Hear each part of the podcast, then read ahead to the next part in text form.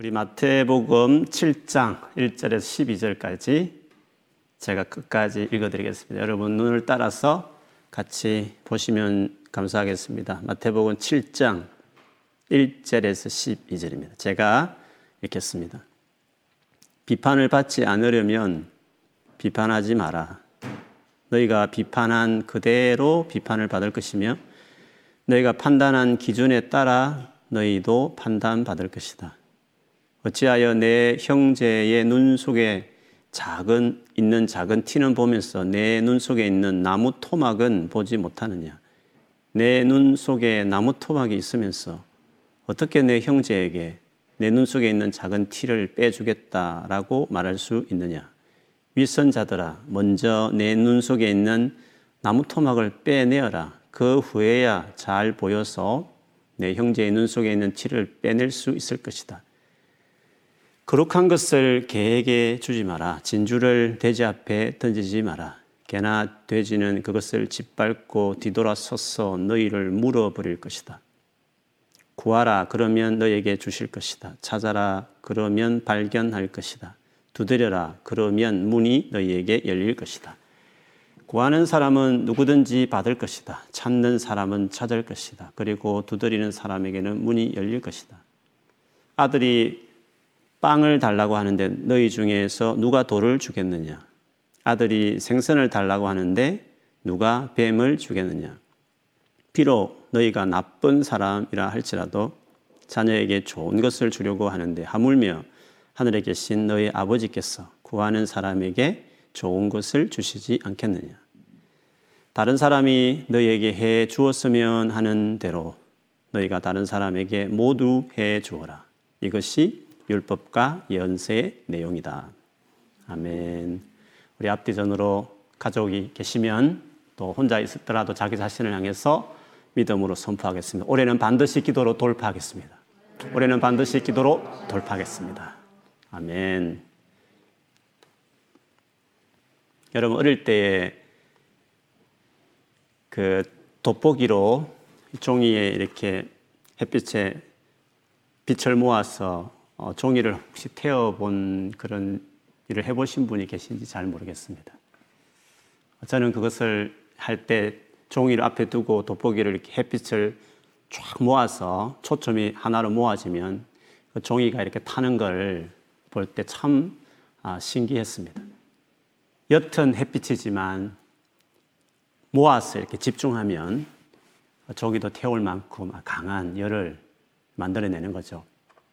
그런 것 같습니다. 우리가 살아가면서 많은 일들이 있지만 무엇을 하기로 딱 선택하고 그거에 집중해버리면 우리는 큰 일을 해낼 수 있고 또 귀한 일들을 만들어낼 수 있는 것입니다. 우리가 살아가면서 선택하는 게 참 중요합니다. 많은 일들을 하면 아무것도 못할 수 있습니다. 선택하는 것뿐만 아니라 제대로 중요한 걸 선택하고 선택했으면 집중해서 집중해서 그 일을 하는 것이 중요하죠. 우리가 선택도 잘해야 되지만 집중하는 것도 참 중요합니다. 여러분 우리가 무슨 일을 하기로 잘 결정해 놓고도 그 일을 끝내지 못하는 이유는 집중하지 못하기 때문에 그렇습니다. 여러분 집중하려면 어떻게 되겠습니까? 포기해야 될 일들이 있는데 잘 포기해야 하는 것입니다. 그리고 내려놓는 것들이 있어야 되는 겁니다. 잘 포기하고 내려놓아야 집중할 수 있다는 것이죠. 마태복음 5장은 우리가 무엇을 선택해야 되나 그리스도인의 존재의 아이덴티티에 대해서 무엇이 우리에게 중요한가? 우리는 어떤 존재인가? 우리 자신에 대한 선택과 관련된 일을 5장에서 말했다면 나머지 산상수훈이 6장, 7장은 그 선택이라고 하는 중요한 것들을 제대로 해내기 위해서, 끝까지 그렇게 살아내기 위해서 그 집중력을 흐리게 하는 주의해야 될 것들이 있다라는 것을 말씀합니다. 그것은 크게 세 가지로 어, 말씀했는데 오늘은 그 마지막 부분을 같이 보려고 하는 것입니다. 좀 지나갔지만 첫 번째 우리의 집중력을 흐리게 하는 것이 외식이다고 말했습니다. 즉, 사람이 보이는 사람의 칭찬에 너무 신경을 쓰면 진짜 중요한 선택해야 될 하나님에 대한 감각을 잃어버리기 때문에 하나님만 바라보게 하는 그 중요한 우리 아이덴티티를 흐리게 하는 것이 사람의 칭찬, 사람의 시선에 그것에 너무 집중하게 되면 우리가 선택한 것들을 잃어버리게 되기 때문에 그렇습니다. 화장을 하고 명품 가방과 옷을 사고 비싼 차를 사고 넓은 집을 구입하는 것이 단지 편리해서가 아니라 남들 신경을 써서 하는 경우가 있지 않습니까? 여러분, 한국에 사는 것보다도 영국에 살면서 편한 것 중에 하나는 다른 사람 신경을 덜 쓴다 하는 것이 있습니다.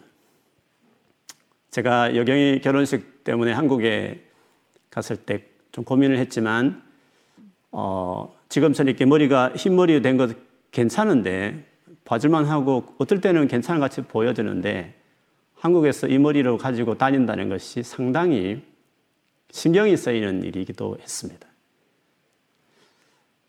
우리 한국은요, 90이 되어도요, 노인분들이 다 염색할 흰머리 하는 것을 어떻게 하든지 하지 않으려고 하는 그런 문화지 않습니까? 그래서 이제 갓 50 넘어서 별로 나이도 많아 보이지 않는데 흰머리를 가지고 거의 흰머리를 가지고 지하철을 타면 온통 모든 사람이 저를 다 보는 것 같아서 그게 신경이 여강 쓰이지 않는 일이었습니다. 사람의 눈을 의식한다는 것, 그걸 고려하지 않고 무시하고 산다는 것은 참으로 어려운 일입니다. 그래서 우리가 사람에게 너무 매이는 만약에 그렇게 되면 우리는 하나님만을 바라보는 집중력을 잃기 때문에 거기서 나오는 외식들이 있을 수 있으니까 그거를 반드시 주의해야 된다. 그래서 하나님만 인식, 하나님만을 바라보고 인식하는 그 훈련을, 경건 훈련을 해야 된다. 내 제자가. 그래야 끝까지 제자로서 살아낸다. 첫 번째 주의할 것, 그것을 말씀하셨습니다. 두 번째 주의할 것은 돈이었습니다. 이것은 내일을 위한 준비와 관련되어 있습니다. 돈만큼 미래를 대비하는데 중요한 것은 우리가 없습니다. 그런데 사람의 욕심이라는 것이 한이 없다 보니까 그 미래에 대한 많은 것을 생각하면 염려들이 많고 그러다 보니까 시간은 한정적인데 오늘이라는 이 시간을 하늘 나라를 위해서 살지 못하게 그것들이 만드는 겁니다.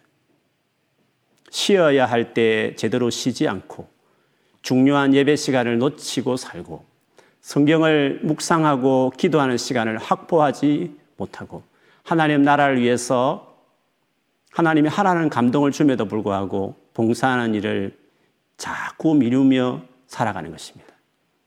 앞으로 여유가 되면 하겠다 하지만 회사에도 직급이 올라가고 모든 부분에 여유가 더 있어져도 오히려 신경 쓸 일이 더 많듯이 돈이 더 지금보다 많아지고 생활이 더 안정이 되어지면 그때는 더 신경 쓸 일이 또다시 있기 때문에 주의 일을 할 수가 없는 것입니다. 무슨 말이냐면 지금 하지 못하면 앞으로도 못한다 그 뜻입니다. 그래서 땅의 것에 보화를 쌓아주는 그 생각이 깊은 그것은 돈과 연관되어 있고 그것은 염려와 같은 것들이 엮여져 있는 것이기 때문에 그것들을 맡기는 법을 배우지 않으면 하나님 나라를 그 을을 위해서 살 수 없다. 주님이 그것을 주의해야 된다라고 말씀하셨던 것이었습니다. 세 번째 주의할 것은 오늘 본문의 말씀입니다. 그것은 바로 비판하는, 정죄하는 태도입니다. 내 주변 사람이 잘못하는 것, 상대방의 허물, 내 마음에 들지 않게 행동하는 것, 왜 저렇게 살아가지 한심하게 보여서 말해주는 것들입니다. 집안 용어로 하면 잔소리고, 직장 용어로 하면 뒷담화이며, SNS 용어로 하면 악플과 같고 그럴싸하게 좋은 말로 포장하면 충고와 조언에 가깝습니다. 여러분 생각해 보면 세상에 정제로 이것이 가득 차 있는 것을 볼 수 있습니다. 모든 뉴스는 다 정제로 도배되어 있습니다. 크게 보지 않더라도 집안 식탁에서, 교실에서, 사무실에서, 커피숍에서 이 비판과 정제는 가득 차 있습니다.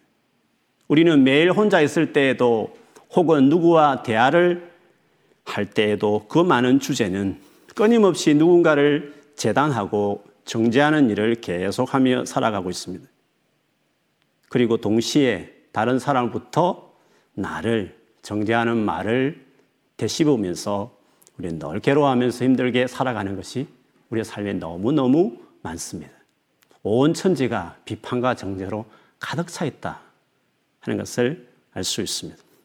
이것이 일상 같고 이것이 그냥 우리의 삶같이 모여지는데 이 부분에 대해서 뛰어넘는 것을 배우지 못하면 주의 제자로서 집중해서 그 선택한 그 삶을 살아낼 수 없기 때문에 주님은 마지막 세 번째로 이 부분을 언급하고 계신 것입니다.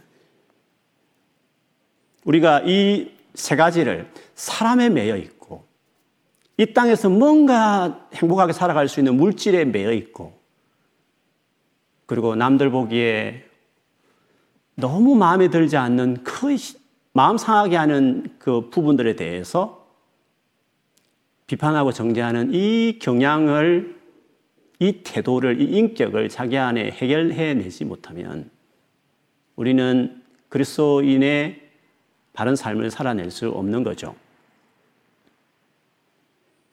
마태복음 25장을 보면 그 유명한 세 가지 비유가 있습니다. 여러분 마태복음 25장이라고 한다면 그 앞장 24장은요. 예수님이 재림과 관련되어 있는 말씀입니다. 그리고 그 다음 장 25장에 세 가지 비유가 있는데 이 세 가지 비유는 그러면 예수님이 다시 오심을 기다리는 성도들이 재림을 생각하면서 예수님이 다시 오실 것이라는 것을 믿고 있는 제자들이 어떻게 살아야 되는가? 그것을 세 가지 비유로 아, 주님이 설명하신 것이었습니다. 그 첫 번째 비유가 뭡니까? 신랑이 신부를 데려가기 위해서 신부 집에 와서 혼인잔치를 보통 이스라엘 그 풍습에 하게 되어 있었는데 그 신랑을 맞이하기 위해서 신부의 친구들이 어, 기다리는 겁니다. 다섯 명의 슬기로운 처녀는 떡도 준비하고 그 외에 기름도 충분히 준비해서 언제 올지 모르는 신랑을 주로 밤에 갑자기 오는 것들이 많으니까. 그래서 밤에도 이렇게 등불을 피우면서 여분의 기름까지 준비해서 갑자기 들이닥친 신랑을 정말 맞이해서 혼인잔치에 들어간 사람이 있는 반면에 다른 다섯 처녀는 오겠지 이런 마음만 있었지 그 신랑에게 집중하지 않고 뭐 다른 여러 가지 바쁜 일을 처리하다 보니까 준비를 못했는지 아니 온다는 사실을 그렇게 생각하게 마음에 두지 않았는지 기름을 준비하고 있지 않다가 막상 뒤늦게 등불에 불이 꺼져간 기름을 채워야 될 그 시점에 딱 오니까 그 다섯 미련한 처녀는 그 기름 그때야 준비한다고 하다가 혼인잔치에 참석하지 못하고 문 닫힌 채로 밖에서 두드리는 그런 처녀들 그 처녀 비유 를 설명을 했습니다. 그 첫 번째 비유의 핵심은 뭡니까? 신랑을 정말 초점 맞춘 인생이었느냐? 오시는 그 신랑을 정말 생각하고 중요하게 생각하며 살았던 사람이었느냐. 그리했으면 마땅한 행동과 준비들이 따라왔을 텐데 신랑 오겠거니 생각했지 진짜 신랑에게 집중하지 않은 삶이었기 때문에 그 문제가 발생한 것이었습니다. 두 번째는 뭡니까? 먼 나라를 언제 올지 모르지만 아주 먼 나라를 떠나가면서 부자가 자기 재산을 다 정리해서 딱 세 명의 믿을 만한 종에게 그 재산을 맡기는 비유를 하셨습니다. 두 명의 종은 열심히 장사를 해서 두 배로 갑절로 이윤을 남겼지만 한 명의 종은 그 주인의 재산을 땅에 묻어버리고 그리고 올 때까지 뭘 했지? 자기 일만 하는 것입니다. 자기 일. 주인이 맡긴 그것을 관련된 그 일은 전혀 하지 않고 뭔가 올 때까지 자기가 하고 싶은 일을 이 땅에 자기가 관심 있는 자기가 하고 싶은 일만 잔뜩 하다가 막상 딱 주인이 왔을 때 어땠습니까? 두 종은 갑절로 남 이유를 남긴 것을 그 주인이 맡긴 그 일, 주인이, 주인과 관련된 그것들을 열심히 해서 갑절로 남겼어. 그대로 주었을 때 주인이 칭찬하면서 더 큰 상급 즐거움에 참여했지만 그 나머지 그 종은 그 주인의 잔치에 참석도 못했지만 쫓겨나는 그 일을 했습니다. 세 번째 비유는 양과 염소 비유였습니다. 예수님 오셨을 때 오른쪽에 양이 있고 왼쪽에 염소 같은 부류의 사람이 있다고 말씀을 하셨습니다. 여러분, 첫째 비유가 하나님을 선택하라. 두 번째는 하나님 나라 일을 해라. 관련되어 있는 비유였습니다. 세 번째는 그 하나님과 하나님 나라 일이란 것이 뭔가 구체적으로 컨텐츠를 두 개는 그냥 서브젝이죠. 하나님, 하나님 나라 일. 그게 뭐냐는 거죠. 무엇이냐 했을 때 세 번째 비유에서 말씀하는 것입니다. 먹을 것이 없는 사람, 목마른 사람, 입을 옷이 없는 사람, 난민처럼 정착하지 못해서 나그네처럼 언스테이블하게 살아가는 사람들, 상처 입은 사람들, 병든 사람들, 감옥에서 여러 가지로 갇혀서 가장 고통을 당하는 많은 사람들, 세상에서 가치 없고 허물이 많고 손가락질 하고 싶고 비난하고 싶고 정죄하고 싶은 딱 무시하고 할 만한 그런 부류의 사람들을 무시하지 않고 그들을 주님처럼 여기고 가까이 해서 섬기고 사랑해주는 그런 자들이 오른쪽에 있는 양 같은 사람이라고 말했습니다. 그게 하나님 나라를 위한 일이고 그것이 하나님이 원하시는 일이다라는 것을 내용적으로 설명하신 것이었습니다. 그렇게 보면 첫째 비유는 하나님에 집중하는 것이고 두 번째 비유는 하나님 나라에 집중하는 것이고 세 번째는 하나님과 그 나라가에서 제일 중요하게 여기는 것이 많은 허물과 문제를 안고 있는 사람들을 섬기고 사랑하며 그들을 형제 만드는 구원에 이르기까지 하는 그 일이라 이야기한 것이었습니다. 이 세 가지 비유도 방금 주의하라고 말하는 그와 똑같은 성격을 담고 있다는 것을 결론적으로 알 수 있습니다. 오늘 우리가 주의하고 싶은 이 일이 어떤 의미가 있습니까? 우리가 이 세상에서 하나님 위해 살기 위해서 그리고 하나님 나라 일을 즉 비전이라고 말한다면 사명이라 굳이 말하는 그것들을 위해서 살기 위해서 반드시 중요한 것이 있다는 것이 그것은 사람을 사랑하고 섬기고 살아가는 일인 것입니다. 그런데 비난하고 정죄하는 것이 임박히듯이 자기 인격과 태도 속에 있는 사람들은 그걸 못하는 겁니다. 정작 내가 섬길 소자들은 다 비난하고 싶을 만한 허물이 많은 상처를 주는 말을 툭툭 내뱉는 사람들, 제대로 세상에서 막 짐이 되는 사람들이 많기 때문에 그들을 섬기는 것들이 하나님 나라의 일이고 하나님을 위한 일인데 그런 자들을 받아내는 즉 정죄하고 비판하지 않는 인격이 되지 않으면 결론적으로 세련된 주의 일을 할지 모르겠지만 남들 보기에 화려한 뭔가 프로젝트 같은 교회 일은 할지 모르겠지만 정말 중요한 하나님과 하나님 나라 일을 하는 사람을 품어내고 사랑하는 그 부족과 허물을 품어내는 진짜 하나님 나라 일은 할 수 없게 되니까 비판하는 일에 대해서 하지, 하지 않는 사람이 되야 된다. 그것을 지금 말씀하고 계신 것입니다. 그런데 여러분, 비판이라는 것은 다 근거가 있습니다. 비판받을 만한 뭔가가 있으니까 사실 하는 것입니다. 그래서 비판하고 잔소리할 만큼 잘못하고 있는 것이 상대방에게 있는 것이 분명한 것입니다. 그런데 주님은 그렇게 자연스럽게 나오는 그 비판을 하지 말라. 그렇게 말씀하시는 것입니다. 그것을 극복하지 못하면 주님을 섬기는 일, 주의 나라를 위해 살아가는 일, 사람을 사랑하는 일을 도무지 할 수 없다라고 말씀하시는 것이었습니다. 오늘 본문에 보면 왜 그러면 비판하는 것이 잘못인가 하는 것을 오늘 좀 볼 필요가 있겠습니다. 1절부터 6절까지 그리고 7절부터 12절까지 나누어서 두 부분으로 본다면 첫 번째 1절부터 6, 1절에서 6절까지는요. 비판하는 것이 왜 잘못인가 하는 것을 특별히 언급하고 있습니다. 본문 1, 2절을 보시면 비판하지 말아야 될 이유를 설명합니다. 비판하면 너도 도리어 비판을 받기 때문이라고 이야기했습니다. 실제로 여러분, 우리가 다른 사람을 비판하면 뭐 잘못한 게 있습니다. 눈에 딱 거슬린 게 있는 것입니다. 그래서 뭔가 그것에 대해서 비판을 했다면 상대방이 어떻게 할까, 여러분? 자기 잘못을 뉘우치면 진짜 성숙한 사람이죠. 아, 그랬구나, 고맙다, 내가 고칠게. 이런 사람이 얼마나 좋겠습니까? 그러나 대부분은 딱 비판하는 소리를 들으면 그렇게 말하는 너는 얼마나 잘하는데 라고 실제로 말을 하든지 속으로 그런 생각을 하고 있든지 간에 그 반응이 제일 먼저 나오는 것입니다. 비판받을 만한 일을 했고 그래서 그 말을 지적할 때 상대는 도리어 나에게 비판받을 것이 없는지 생각하고 있지 않다가 그 말을 딱 받으면 더 이상 그때부터 나를 조사하기 시작하는 것입니다. 자기는 얼마나 잘하는데 하면서 쭉 그 사람을 리 뷰하기 시작하고 그 사람의 과거의 삶을 조사하듯이 머릿속에 묵상이 되기 시작하는 것입니다. 그래서 내가 비판했을 때 그 상대는 나를 비판할 재료를 수집하는 본능적으로 마음이 상하니까 수집하는 일들을 하는 것입니다. 그리고 그것에 대한 자기 논리가 만들어지고 때가 되면 대받아치는 것입니다. 탁 화났을 때 튀어나오는 그 말이 평소에 생각했던 논리였던 것입니다.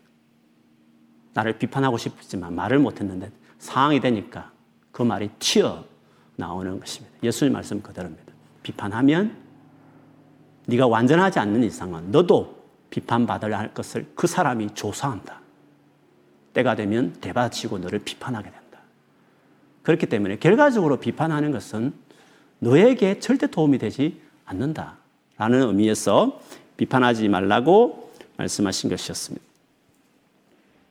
그리고 3절과 5절에 가서는 그 비판하는 것이 결과적으로 아무런 효과가 상대방에 없는 것입니다. 나는 나름대로 잘못하기 때문에 지적한 말이지만 지적했으면 그 사람을 도와주는 의미로 마음을 사실 한 것인데 결과는 전혀 그 사람에게 도움이 안 된다는 것을 이야기합니다. 즉 상대방의 눈에 티가 보이는 것입니다. 티가 있으니까 눈에 티가 있으면 얼마나 힘들겠습니까? 그걸 빼주고 싶은 마음, 그는 그 사람을 위하는 마음에서 했을 것입니다. 그런데 뭔가 잘못한 것을 고쳐주고 싶은 좋은 마음에서 했겠지만 그러나 그것을 두고 비판한다는 것은 내 안에 비판하는 나무 토막이 들어있는 것 같은 것입니다. 그 티보다도 비판하는 그 태도는 나무 토막과 같은 그런 요소이기 때문에 그것을 가지고는 그 사람의 티를 전혀 빼낼 수 없는 그 사람을 전혀 고쳐줄 수 있는 역할을 하는 사람이 못 되는 것입니다. 전혀 티를 그 사람에게 티를 빼줄 수 있는 존재가 못 되는 것입니다. 정죄하고 판단하는 마음이 있는 사람은 전혀 남들의 티를 빼낼 수 있는 사람이 안 되는 것입니다.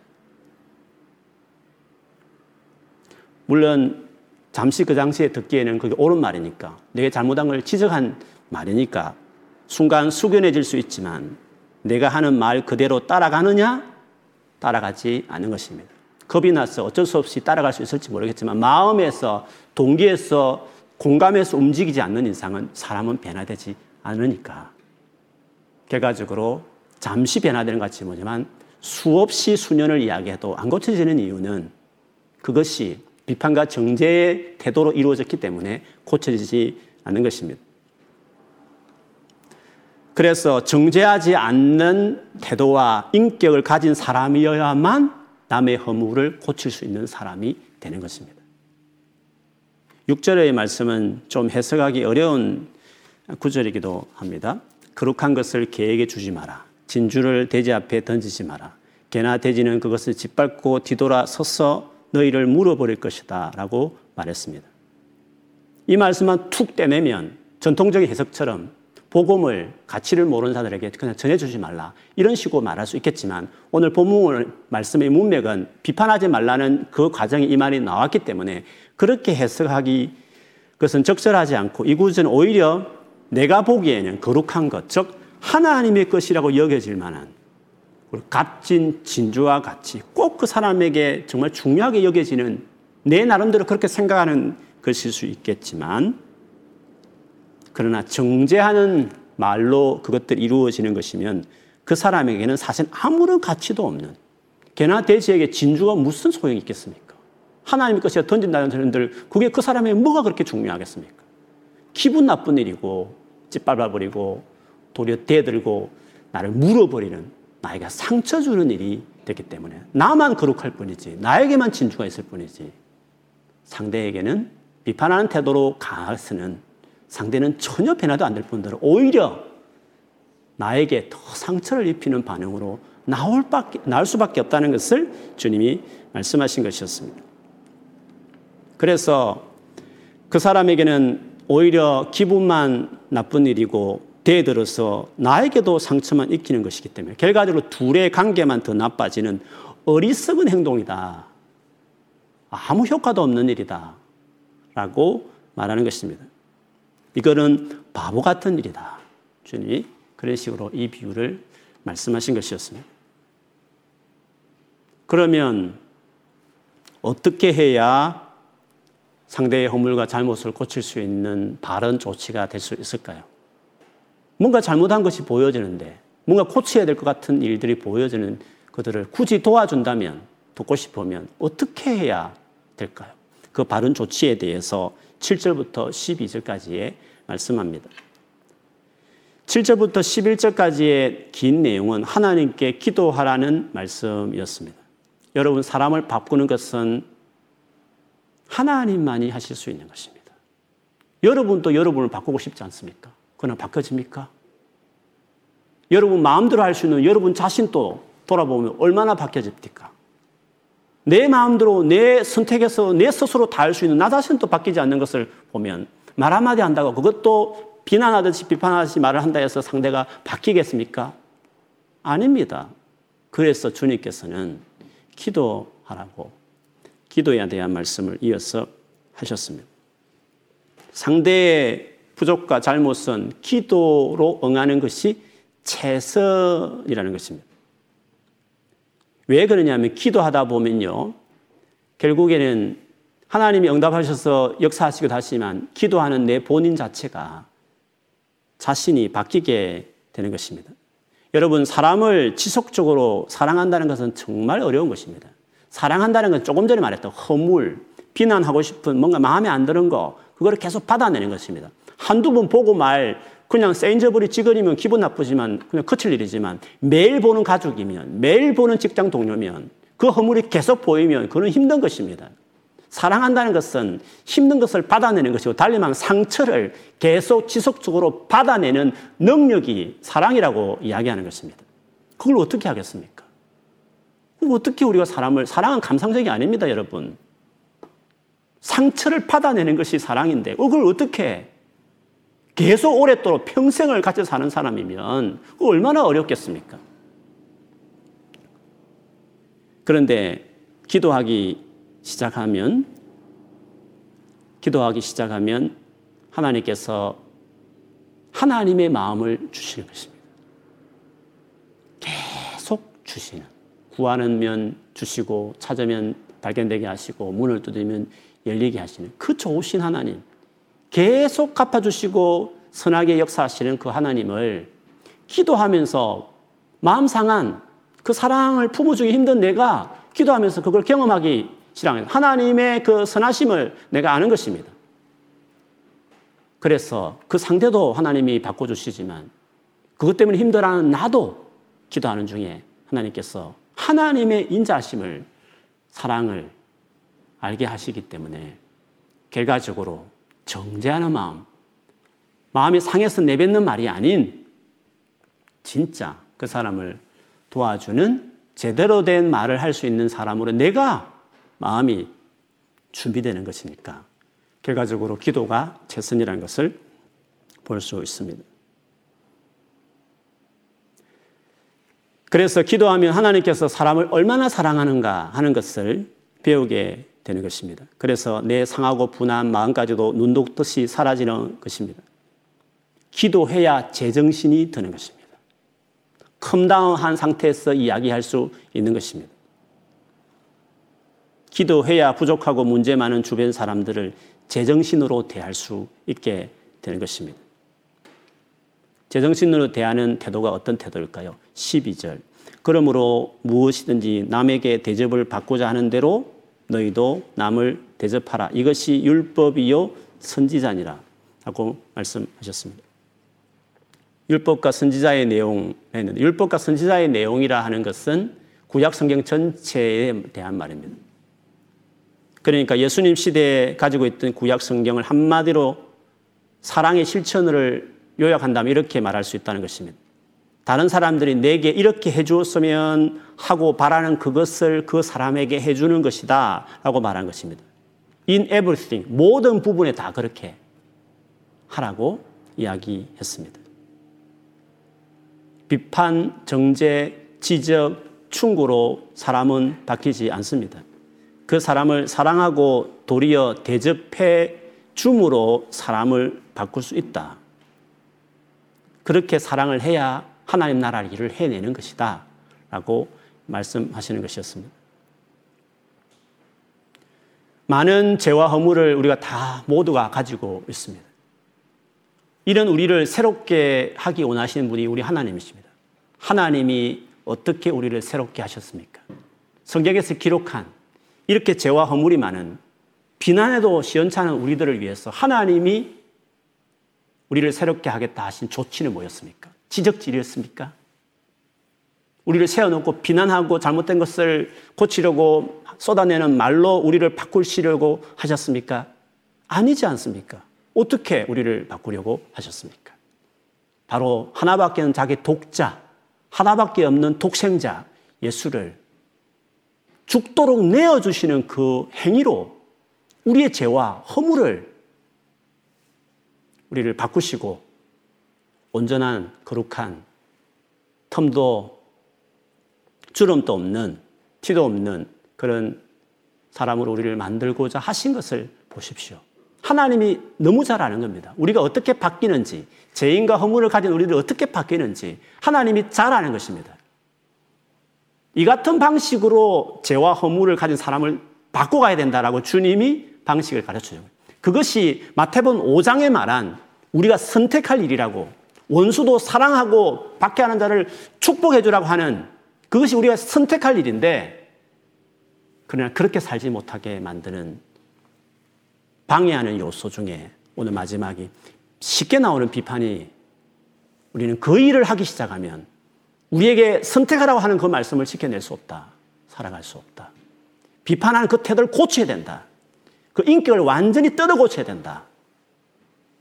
내 제자는 그것을 반드시 바로잡아야 되는 것이다.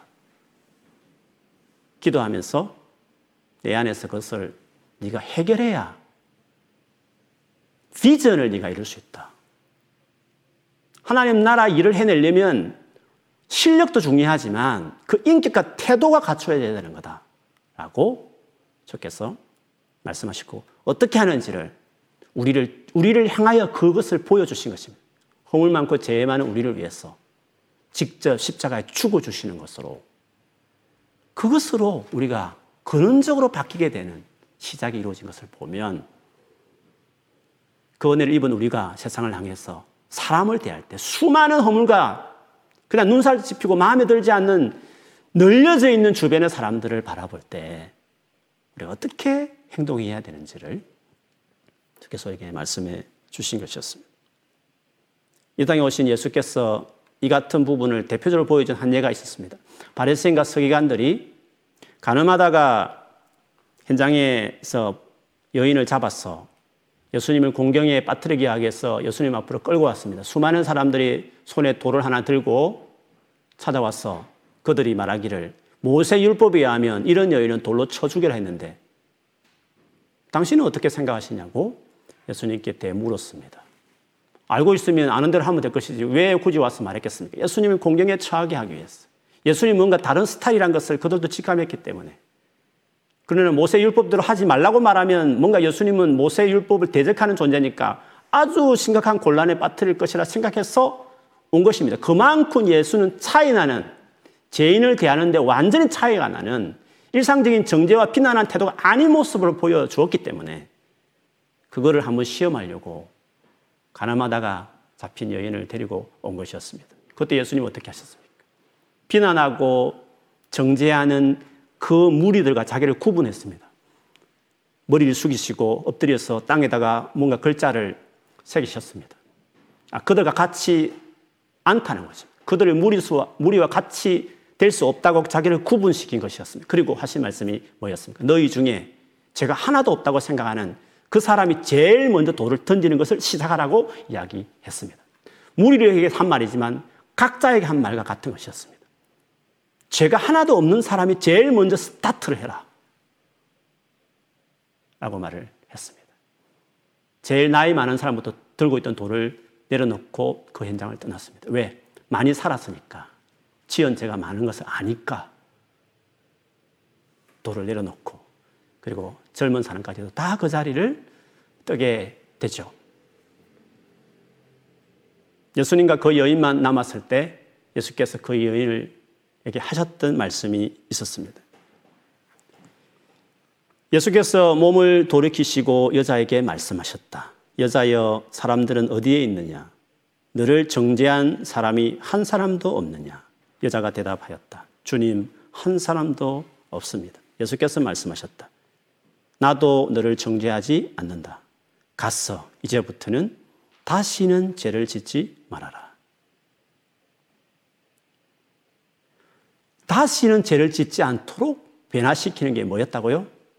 정죄하지 않는 이 행동이 그 여인을 바꾸는 아주 결정적인 계기였습니다. 여인은 아마 이, 이 사건의 이후로 이 문제를 해결했을 것입니다. 정죄하지 않더라도 그 잘못을 지적하지 않더라도 사람을 바꿀 수 있는 길이 있다. 그것을 예수님이 보여주신 것이었습니다. 내게도 얼마나 많은 허물들이 여러분 있습니까? 나를 향해 쏟아붓는 주변의 많은 정죄와 비판을 하루에도 수없이 우리는 듣고 살아가고 있습니다. 내 자존감과 가치를 갉아먹는 너 같은 게 너는 왜 하는 일마다 그러니? 어째 인간이 그러냐? 그것밖에 안 돼? 라는 말들로 우리가 얼마나 마음 상하고 힘들어하는지 모릅니다. 더구나 그 말들이 메아리 쳐서 어느새 내가 나를 향해서 스스로 그렇게 정죄하는 자기가 자기를 정죄하는 빠지는 경우도 많고 그걸로 인하여 우리는 괴로워하며 살 때가 많습니다.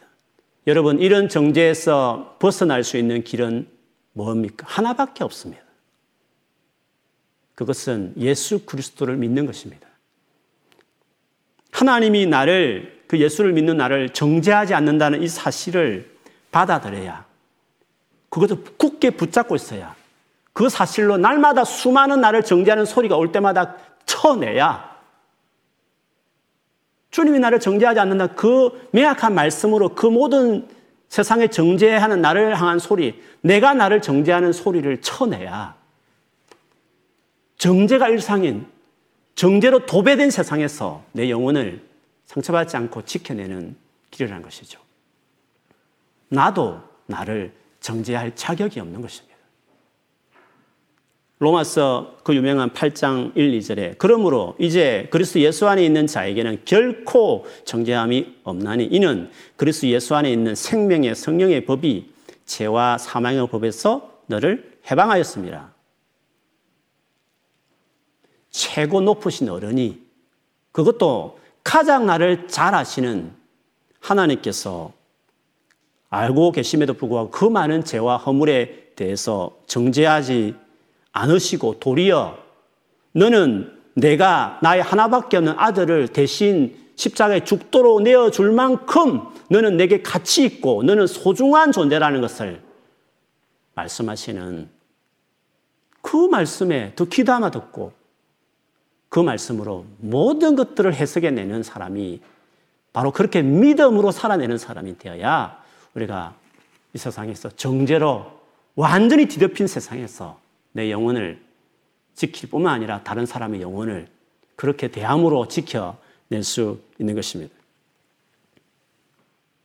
그러므로 세상의 아랫 것들이 하는 말들에 대해서 너무 많이 신경 쓰지 말고 그것에 너무 괴로워하지 말고 고통스러워하지 말고 가장 큰 어르신 하나님께서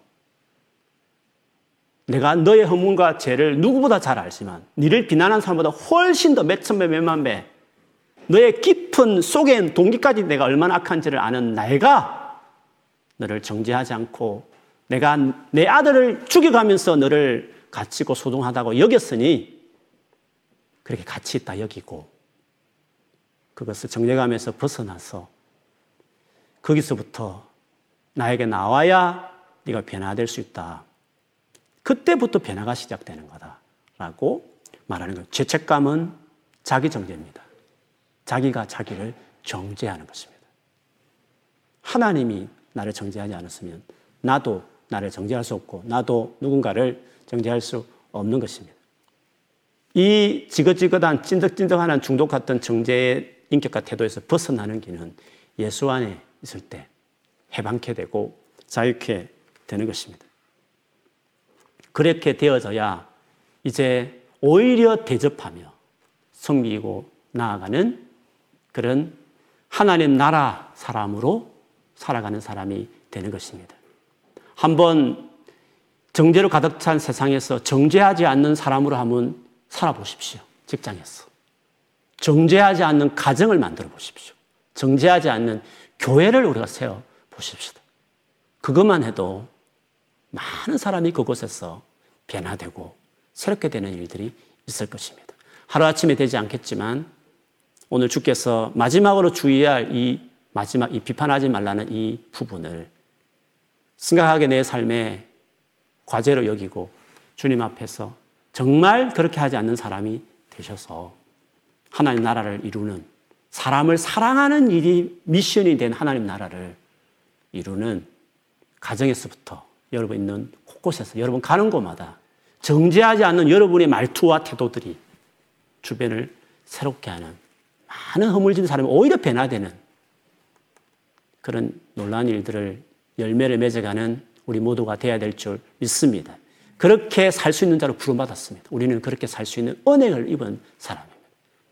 평생에 한번 이렇게 세상을 살아보리라. 내 온 열방을 세상을 이렇게 실험해 보리라. 복음으로. 그래서 세상을 새롭게 하는 저와 여러분의 삶이 되어야 될 줄 믿습니다. 그렇게 살아내는 우리 모두가 되기를 주의 예수 이름으로 축복합니다.